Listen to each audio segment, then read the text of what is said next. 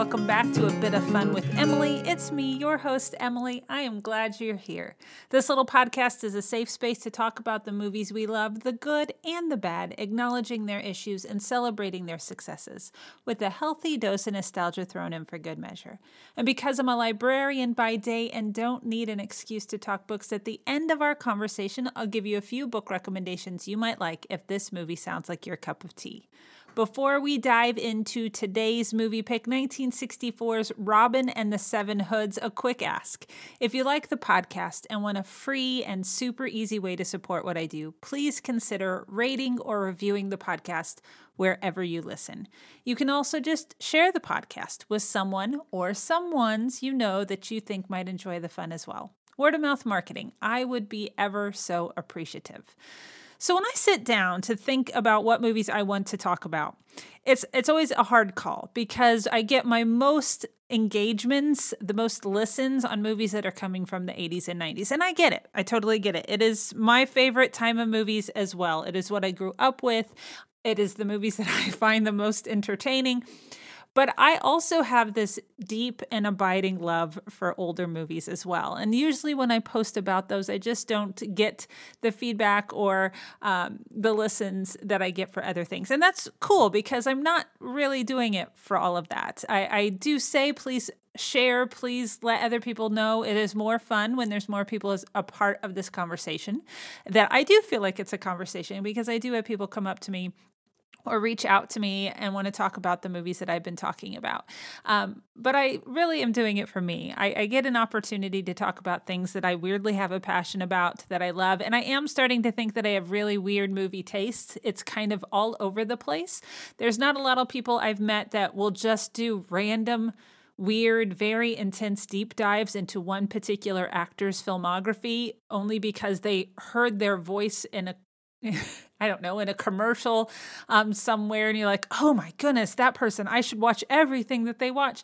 That doesn't really seem to happen much. Uh, but I like to visit these older movies because they hold a special place in my heart, because I have been introduced to such great storytelling, interesting storytelling, problematic storytelling from movies from the past. There was something simpler about those movies.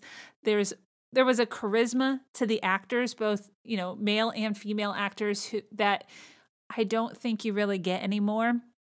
A simplicity, there is a minimalism to the storytelling as well that I really enjoy. And so I, I like to come back and talk about them from time to time. This one, we're not going to do a season of D. Martin, even though I could easily do it, but he was probably the first we'll just say celebrity that I, I did that full kind of deep dive into. And I wish I could remember why. I, and I honestly cannot. There was something that caught my attention, and then it was the biggest rabbit hole you could get into, years long rabbit hole, kind of an expensive rabbit hole because I would, I bought all of the DVDs that I could find and movies that he was in. I have a, a giant record collection. My family got involved in the rabbit hole. They bought me this doll that you push a button and it's Dean Martin and he brings a microphone up to his mouth and starts to sing. My older brother bought me the, um, collections that you could watch infomercials on of his television show. He is just, Dean Martin has become a part of my personality in a way,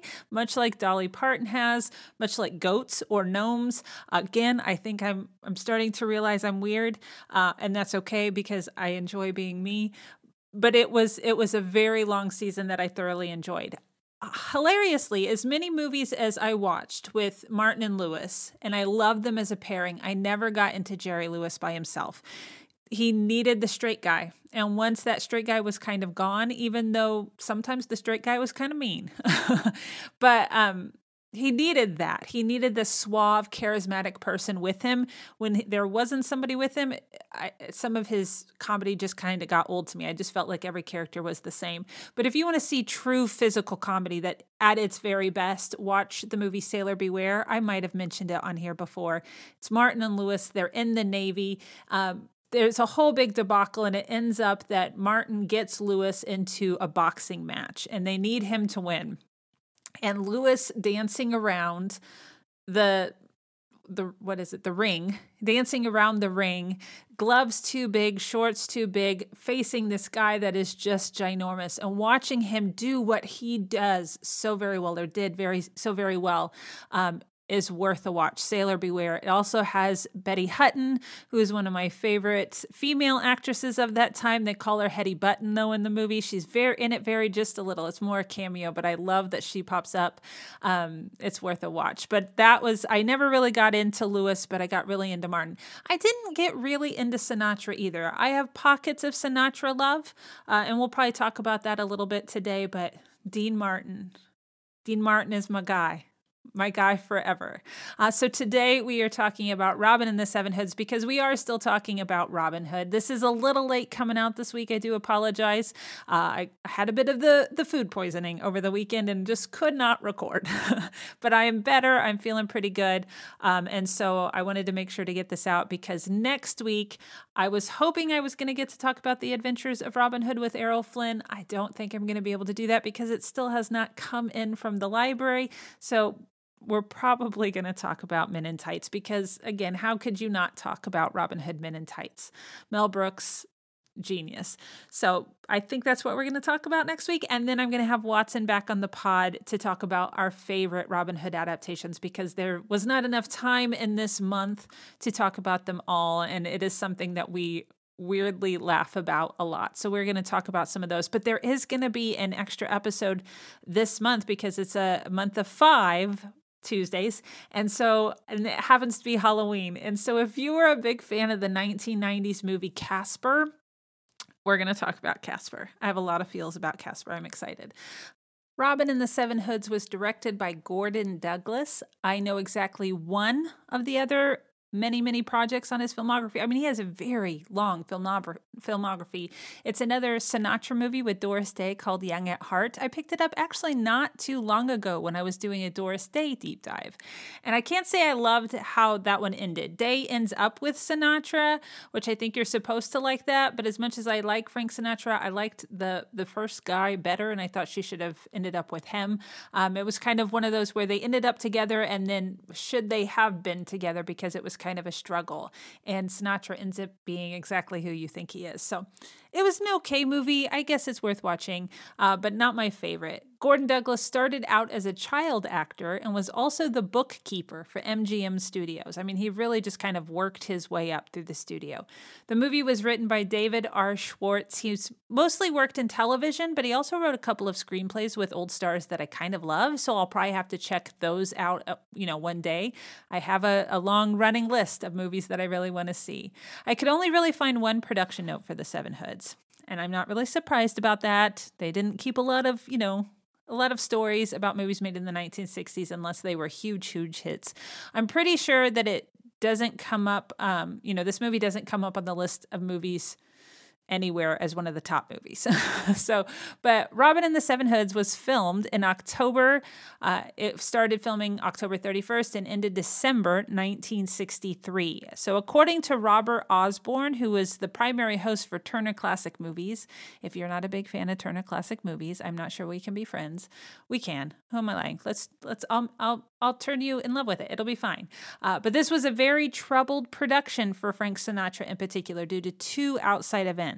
So much so that he kind of considered not completing the film. So the first one was, of course, his close friend, President John F. Kennedy, was assassinated. And really sad time not only for the nation but Frank Sinatra who was good friends with JFK and then also Sinatra's son Frank Sinatra Jr. this was the time that he was kidnapped and held held ransom for um, about a week he was returned a week later um, a couple weeks later. So all of that was kind of happening. They didn't actually think this movie was going to get pulled off. And as I was kind of reading through some of IMDb's interesting tidbits, trivia, uh, which we'll get into that a little bit later, they kind of mentioned that that everybody was kind of surprised that the movie actually got finished. The movie stars Frank Sinatra as Robbo, our Robin Hood character, Dean Martin as Little John, Sammy Davis Jr. as Will, our stand in for Will Scarlet, Bing Crosby as Alan A. Dale. Uh, so he's our singing minstrel of sorts. Peter Falk as Guy Gisborne, the batty guy. Barbara Rush as Marion Stevens, and Victor Buono as Deputy Sheriff Alvin Potts. I'm just going to read you the one casting note I found because I find it extremely interesting. So, Peter Lawford was originally cast as Alan A. Dale, uh, but was replaced with Bing Crosby following a fallout with Sinatra. The feud stemmed from a scheduled visit to Sinatra's home by Lawford's brother in law, President J.F. John F. Kennedy, during a 1962 West Coast trip. Attorney General Robert F. Kennedy, who was long concerned about Sinatra's rumored ties with underworld figures, encouraged the president to change his plans and stay at Crosby's home, which it was maintained could provide better security for the president. The change came at the last minute after Sinatra made extensive arrangements for the promised and eagerly awaited presidential visit, including the construction of a helipad. Sinatra was furious, believing that Lawford had failed to intercede with the Kennedys on his behalf and ostracized him from the Rat Pack, kicks him out of the Rat Pack. I had never heard that story. I think that's crazy. Um, all because the president was going to come and then not come and, and all of that. Very interesting. Why he didn't just call up Kennedy in the first place if they were such good friends and be like, hey, I got this covered. I built you a helipad. Just come stay at my house. As for box office report, the only information I could find about the box office is that it made about 9.8 million dollars, which is not great, I don't think. I I don't know what the budget was though, so I, I'm not entirely sure if they earned that back. But I do get to talk about what else came out that year because I don't think we've talked about the year 1964 before. And guys, it was a good year, good year. So highest grossing films, top 10 highest grossing films of 1964. At the top of the list, Mary Poppins made $31 million. My Fair Lady was number two with $30 million. So close race between Mary Poppins and My Fair Lady. Number three was Goldfinger, came in at $22.5 million. The Carpetbaggers, have no idea what that is. From Russia with Love, A Shot in the Dark, what a Way to Go. I do want to talk about What a Way to Go. It char- stars Shirley MacLaine, and it's kind of an ensemble cast. She is this woman who is just looking for something in her life. She wants to fall in love, and she keeps falling in love with these men who are great when they first fall in love, but they want to give her more and more. They just love her so much, they want to provide for her, and they become these men that she does not know in the end. She just kind of almost wants somebody poor and just that will just love her. They can just be together. It has um oh Dick Van Dyke. It has Paul Newman. It it is great. What a way to go. Highly recommend. We'll probably talk about it one day. It only made $6.1 million though. So I don't that also says domestic rentals. I don't know what's really happening with this list but we're just gonna we're gonna keep going. Number eight was the unsinkable Molly Brown great movie starring Debbie Reynolds. The Pink Panther starting starring Peter Sellers. It I know Pink my family grew up watching the Pink Panther. I love it. And number 10 came in at a hard day's night with the Beatles. Something I've also seen a lot of times because my father absolutely loved it. Loved the Beatles. Um, so good year for movies. I, I, I that was kind of fun to be able to look at what was happening the year of a movie coming out. And it's really not hard once you've watched Robin and the Seven Hoods, as much as I love it and as much as I'm going to share that love with you, it's not hard to understand why it's not in that top 10 list. These are much better movies. As for reviews, this hurts me a little. Robin and the Seven Hoods holds a 40% critic score on Rotten Tomatoes, and it's too old of a movie to even have a consensus. So I have officially decided to just kind of throw out that score and name the audience score as the official rating at 70% which as much as I love the movie feels it's it shouldn't be any higher that. It should probably be a little lower, but higher than 40, I think. It's not that bad. Roger Ebert wouldn't really kickstart his career until 1967, but I did find a review from the New York Times in 64 that was less than glowing.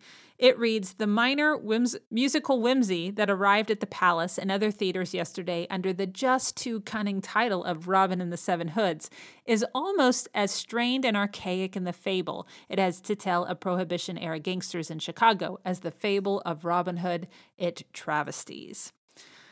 Okay. Whatevs. So we've reached the, the place of the summary. You know the Robin Hood story. This kind of turns it on its head. This is a movie musical, so it is peppered with songs. No songs that you really, really know. It's not like they took kind of pop mainstream songs and, and thrust them in there, which sometimes they do. If you watch a lot of, especially Dean Martin movies, they are using movies from his, or they're using songs from his albums a lot of times. but or they eventually get on albums and they are the songs you know. When the moon hits your eye like a big pizza pie, it's in his movies. That's just how it goes. These these songs not so much. Um, so Robin and the Seven Hoods, it, it's it's all flash and no substance. So it's kind of a typical Rat Pack movie. It starts out with this undisputed kingpin guy, this big wig of Chicago named Big Jim. He gets smoked on his birthday. They bring out the cake. He's with all the gangsters of Chicago, bring out the cake. Big Jim blows out the candles, and then his right hand man, Guy Gisborne, leads the party in shooting up the boss. Gisborne is ready for a takeover. And with the support of the corrupt sheriff, uh, he decides to put a price on protection. He's going to blackmail the other gangs. If they want protection from the sheriff's department, they have to pay him. So they're forcing all of the gangsters to pay him this kind of quote protection task tax.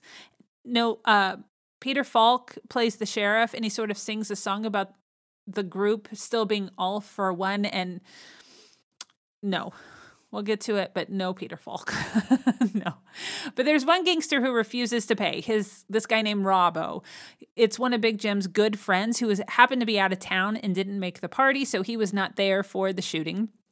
Gisborne shows up at Robbo's place when he's back in town, this nightclub pool hall, and he tries to get Robbo to see the light. Like, guy, just come on, buddy, just come over to our side, just pay the tax, it'll be fine. But Robbo is stubborn, and Gisborne leaves his nightclub with his own idea of how he's going to take over Robbo's turf.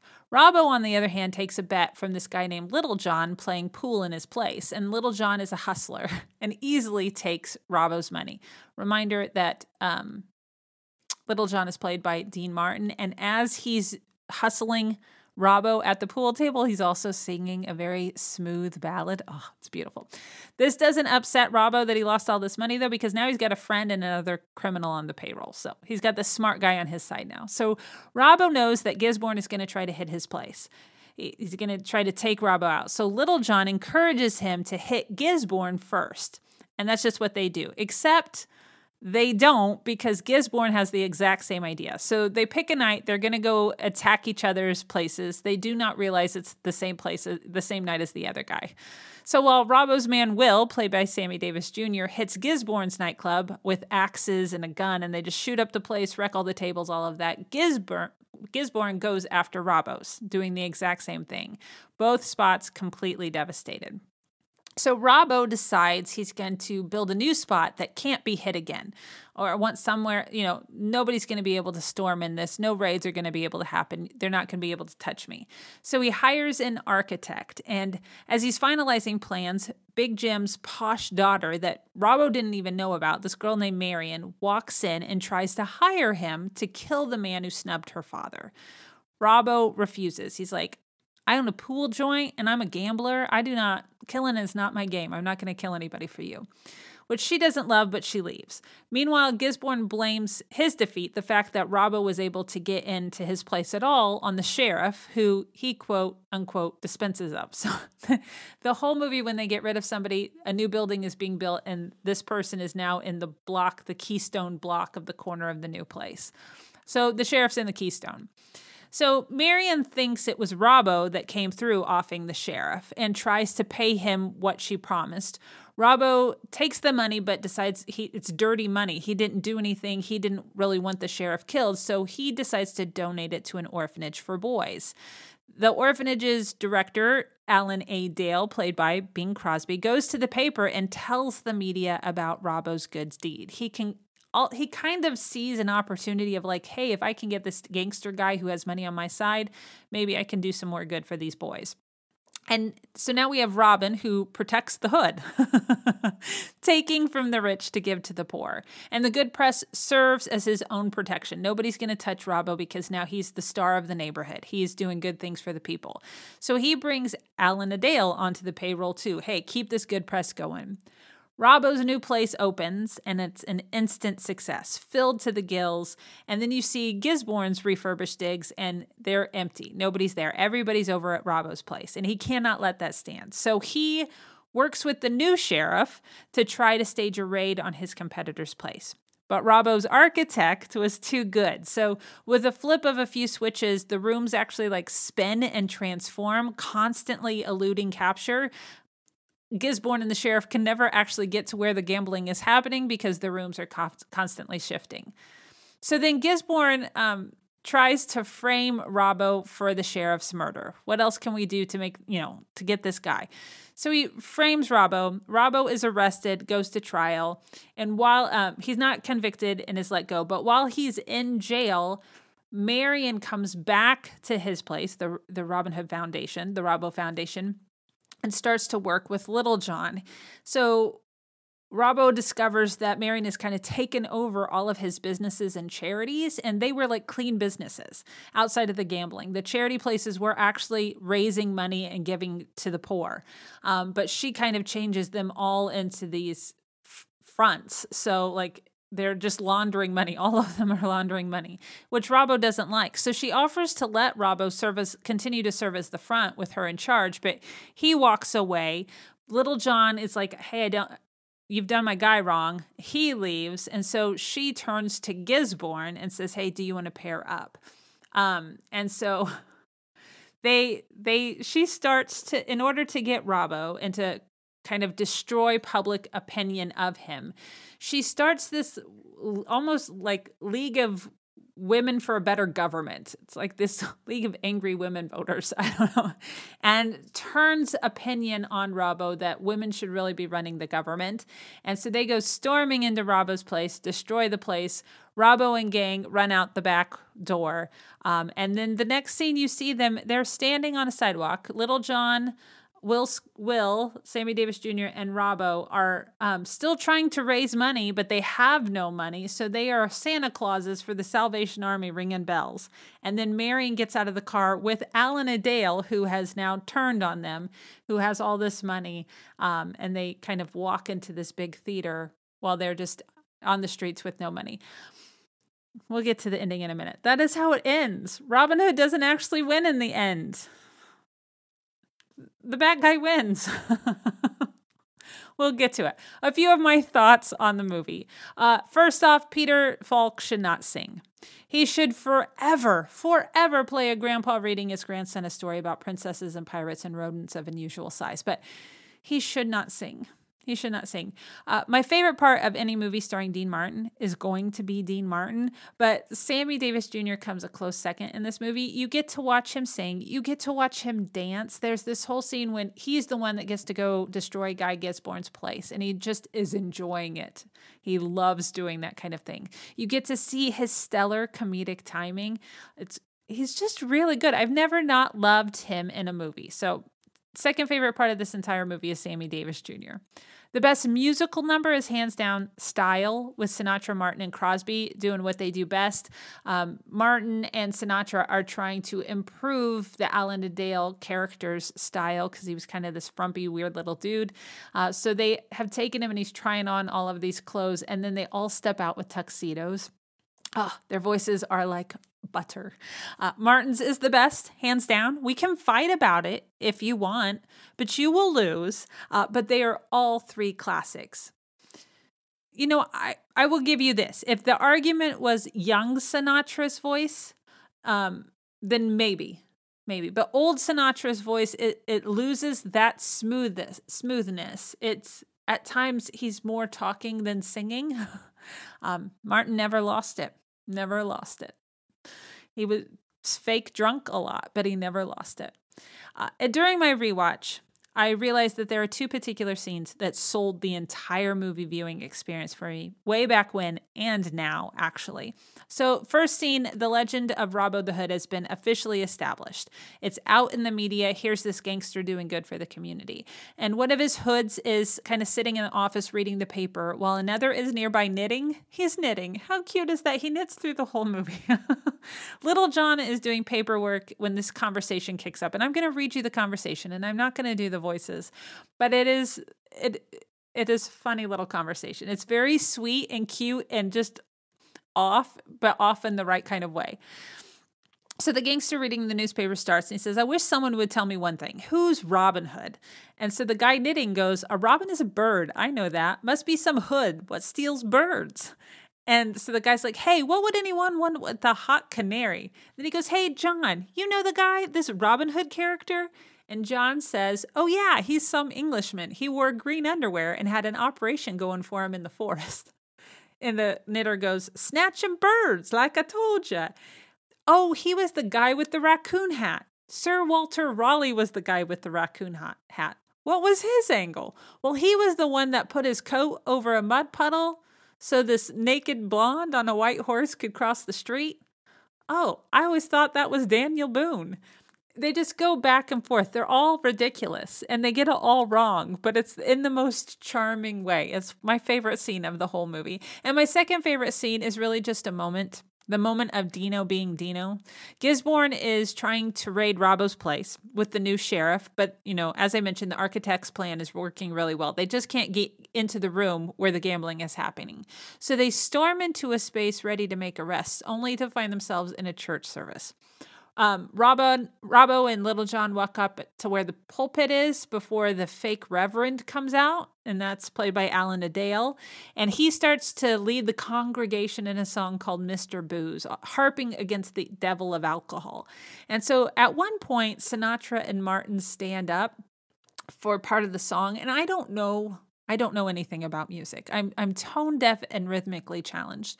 But there's in a song sometimes it's almost like an aside, like two people core like echo back a certain part of a song, but it's just their voices, if that's called something, but it's part of the chorus kind of. So they get up and they do that. And then they both, like in unison, go to sit down, but.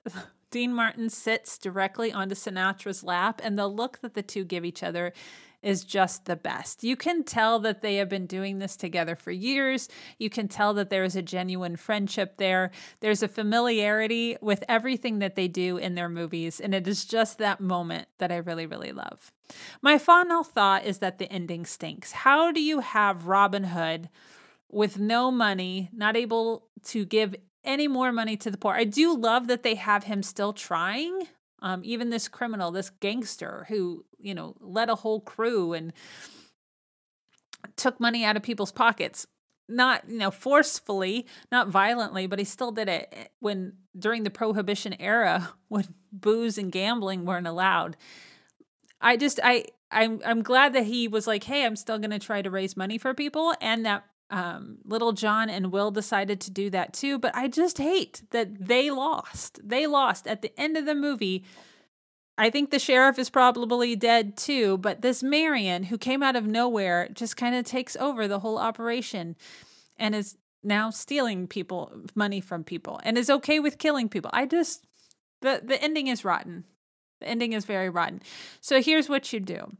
As soon as um, Robbo tells Marion no for the second time, um, I'm I'm not going to be your front man. You turn the movie off. You turn the movie off, and you just know, just retell it in your head that Robbo um, was able to start his own business back up, take back from Marion what was his, and they all lived happily ever after with Robbo giving money back. That's what you do. Okay, so you you let me know how that goes for you. I wish I would have done that myself.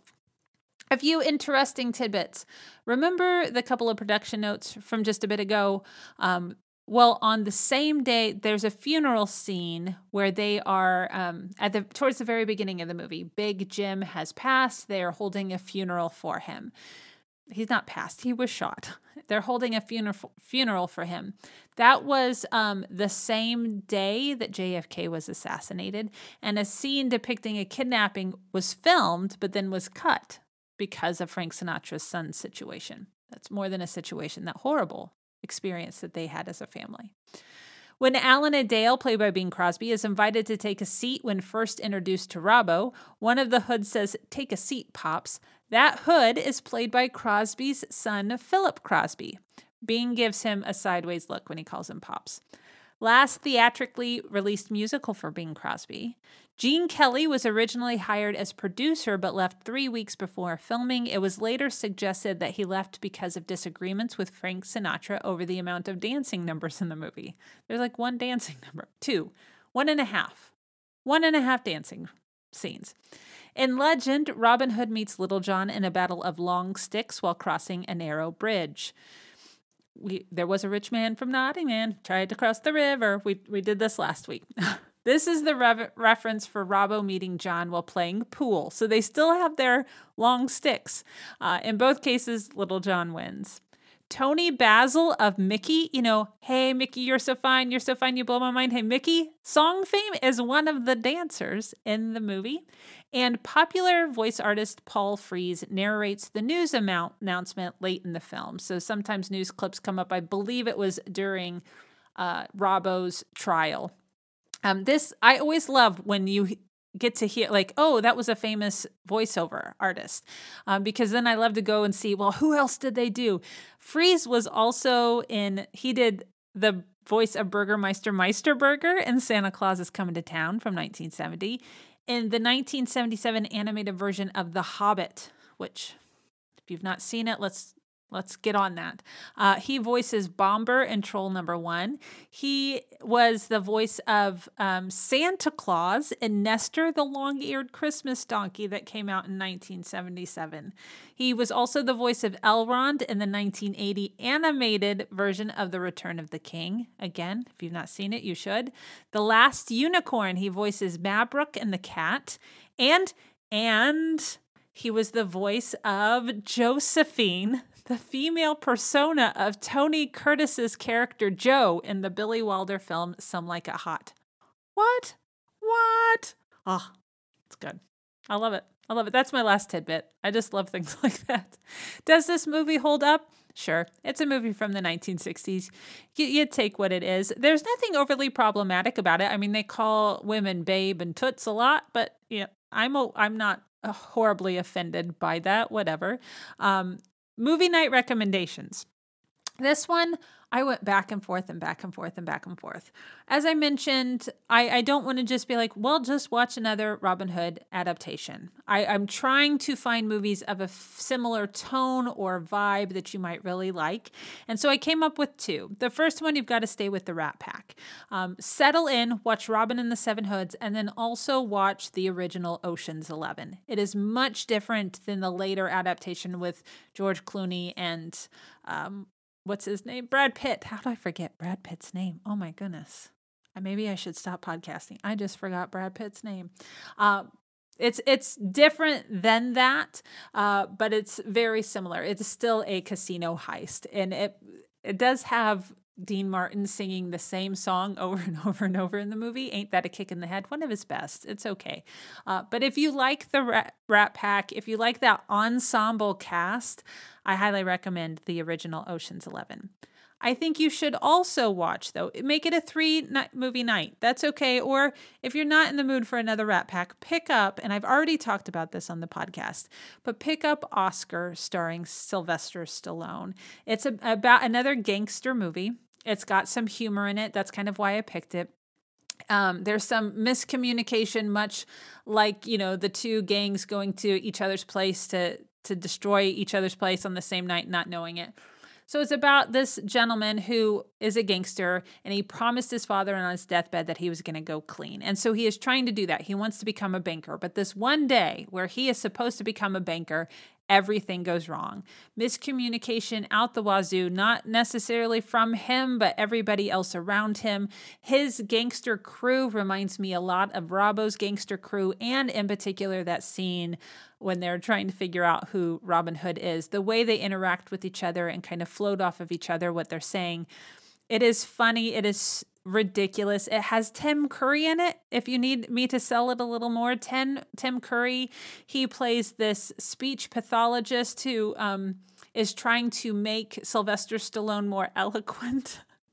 and uh, he tells him he has a dangling participle. It it doesn't make it's not funny when I say it, but you got to watch the movie. Watch the movie Oscar. Highly recommend. And then I was thinking, okay, book recommendations. That gets even trickier. There like I said there's not a lot of Robin Hood adaptations. So again, I was trying to go with similar vibes. So the first one I came up with has to do with that same kind of planning. You know, these two groups in Robin and the Seven Hoods are always trying to figure out how to get to one another. So I am suggesting The Great Train Robbery by Michael Crichton. Lavish wealth and appalling poverty live side by side in Victorian London, and Edward Pierce easily navigates both worlds. Rich, handsome, and ingen- ingenious, he charms the city's most prominent citizens even as he plots the crime of the century, the daring theft of a fortune in gold. So, again, hey, he's going to steal from the rich. But even Pierce cannot predict the consequences of an extraordinary robbery that targets the pride of England's industrial era the Mighty Steam Locomotive. Uh, it's a really good book. It has been quite a while since I have read it. It might be one that I'm going to have to revisit because I don't fully remember it, but I remember just that that planning process, and I, I like the idea that there's some similarities, and they're going to take something for the rich. The second one is kind of off the wall, and I was trying to go with the ensemble cast idea. And so this has nothing to do with gangsters. This has nothing to do with rival rival groups going after one another, but it is kind of this ensemble cast. A lot of people kind of playing their part in this particular story, and it is Daisy Jones and the Six by Taylor Jenkins Reid if you it's also a show on Amazon. It was pretty good. I thought the book was better, but it was a decent adaptation. So Daisy is a girl coming of age in LA in the late 60s, sneaking into clubs on the Sunset Strip, sleeping with rock stars and dreaming of singing at the Whisky a Go-Go.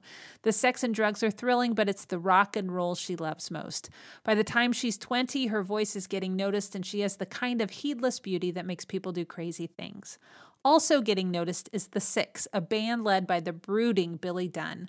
On the eve of their first tour, his girlfriend Camilla finds out she's pregnant, and with the pressure of impending fatherhood and fame, Billy goes a little wild on the road. Daisy and Billy cross paths with a producer when a producer realizes that the key to supercharged success is to put the two together. What happens next will become the stuff of legend. It is it is really good. It is a quick read once you get into it. I highly recommend, especially if you just like a lot of characters telling a particular story. It's a good one. And with that, that is all that I have for today. Thank you so much for listening. Really, it is always so appreciated. If you haven't already, I hope again that you subscribe so that we can keep going on this journey together. You will automatically have Men in Tights pop up in your feed next month, next week, not next month, next week, um, if you go ahead and subscribe today. And if you've got the time, again, it would be awesome if you could rate and review so that other individuals who like really random conversations about pop culture with someone who doesn't really know what they talk about, I own that. Well, those people can join in on the fun as well. You can follow me on Instagram and Facebook as a bit of fun with Emily. Go have yourself a bit of fun today, and I will see you next.